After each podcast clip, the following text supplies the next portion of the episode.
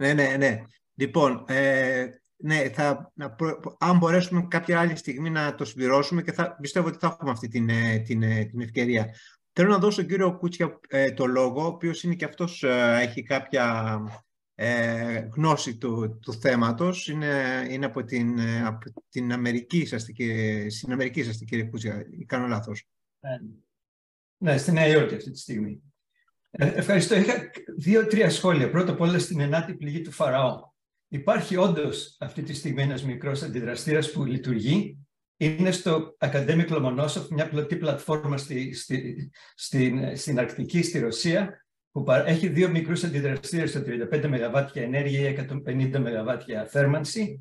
Επίσης, υπάρχει ένας πειραματικός αντιδραστήρας της εταιρείας NewScale που είναι στο εργαστήριο του Άινταχο, αλλά αυτός είναι παλιάς τεχνολογίας. Είναι ουράνιο και ψύχεται με παθητικό σύστημα ε, ύδατος. Και αυτή εν γένεια, είναι, ενώ υπάρχει αυτή τη στιγμή και μια καινούργια τεχνολογία που βασίζεται σε λιωμένο αλάτι, συγκεκριμένα είναι μείγμα φθορείου, λιθίου και βυριλίου, το οποίο δουλεύει γύρω στους χίλιους βαθμούς και, και μέσα αυτού γίνονται οι, τα γρήγορα νετρόνια που χρειάζεται για να γίνει η σύνταξη. Αν αυτό χάσει τη θέρμανσή του, τότε σταματάει και η αντίδραση. Όλες αυτές οι, τα νέα σχέδια είναι παθητικά, είναι σχεδιασμένα ώστε αν αποτύχουν να σταματήσει αυτόματα η αντίδραση και να μπορούν να δουλεύουν για αρκετό χρόνο μέχρι κάποιος να τα επισκεφτεί. Επίσης, φτιάχνονται κάπου και μεταφέρονται. Δεν είναι δηλαδή το πρόβλημα των αντιδραστήρων των τεράστιων που έχουμε τώρα, που ο καθένας έχει δικιά του σχεδίαση, χρειάζεται να γίνουν ειδικές εγκρίσεις, το κόστος είναι τεράστιο, αλλά αντίθετα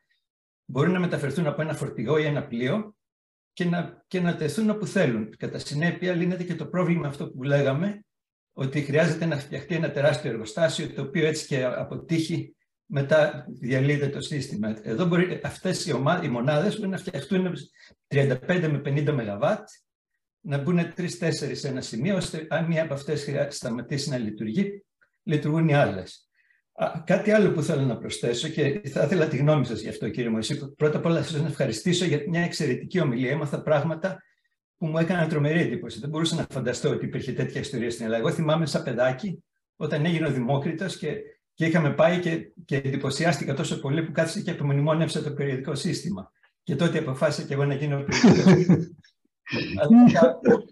όταν ήρθα στην Αμερική, διαπίστωσα ότι για να ασχοληθεί κανείς αυτό το θέμα. Μετά μπαίνει κάπου μέσα στην κοιλιά της φάλαινας και όλα είναι μυστικά και αποφάσισα να πάω αλλού. Αλλά υπάρχει ένας Έλληνας που είναι κορυφαίος, ο καθηγητής Γιώργος Αποστολάκης του MIT, ο οποίος ήταν και επίτροπος στην Επιτροπή Ατομικής Ενεργείας και όταν έγινε το, το Φουκουσίμα, οι Ιαπωνέζοι το, του ζήτησαν να έρθει στην Ιαπωνία και ανέλαβε αυτό στη διεύθυνση της της υπηρεσίας ατομικής ενεργείας και άκουσα, ήταν φίλος από το Καλτέκ όταν ήμασταν εκεί και άκουσα μια ομιλία του στην οποία εξηγούσε ότι στην Ιαπωνία αγνοούσαν τελείως το, το risk-benefit analysis. Το έκτισαν δηλαδή το εργοστάσιο με παλιές ιδέες και γι' αυτό και μπήκε στο μέρος που μπήκε και ήταν τόσο ευάλωτο. Ενώ τα νέα εργοστάσια που, τουλάχιστον στην Αμερική υπάρχει μια πολύ εξονυχιστική ανάλυση όλων των δυνατών περιπτώσεων που μπορεί κάτι να αποτύχει και αυτό όλο το risk benefit που κάνουν είναι ουσιαστικά η καρδιά της ασφαλείας των πυρηνικών αντιδραστήρων. Αλλά αυτό που θα ήθελα να ρωτήσω και τη γνώμη σας, υπάρχει μια αντιπαράθεση μεταξύ ουρανίου 235, που είναι το καύσιμο των αντιδραστήρων των σημερινών, το οποίο χρειάζεται ψήξη με βαρύ είδωρ, το οποίο έχει όλα, όλα τα γνωστά προβλήματα, το ότι γίνεται κρίσιμο, το ότι μπορεί μετά να γίνει, να γίνει ε, όλα, όλα τα που ξέρουμε. Ενώ το θόριο έχει τελείως άλλη, άλλη πορεία και δεν φτιάχνει πλουτόνιο. Στην Αμερική είχε φτιαχτεί ένας αντιδραστήρας θωρίου που δούλεψε στο αργόν, αν θυμάμαι καλά, αλλά τότε και μια απόφαση να, να στραφεί η, η αμερικανική τουλάχιστον πυρηνική τεχνολογία προς το ουράνιο. Και το, και το κλείσαν το σύστημα αυτό, αλλά αυτή τη στιγμή στην Κίνα χτίζεται ένα τεράστιο εργοστάσιο θωρίου. Το θόριο είναι πολύ πιο άφθονο, είναι φθηνό και δεν δημιουργεί αυτή, αυτά τα απόβλητα που δημιουργεί το ουράνιο που είναι μια, η κύρια πηγή του κινδύνου. Ε, έχετε κάποια γνώμη για το θέμα του θωρίου. Η απάντησή μου επιγραμματικά, κύριε Κούσια, είναι ναι σε όλα.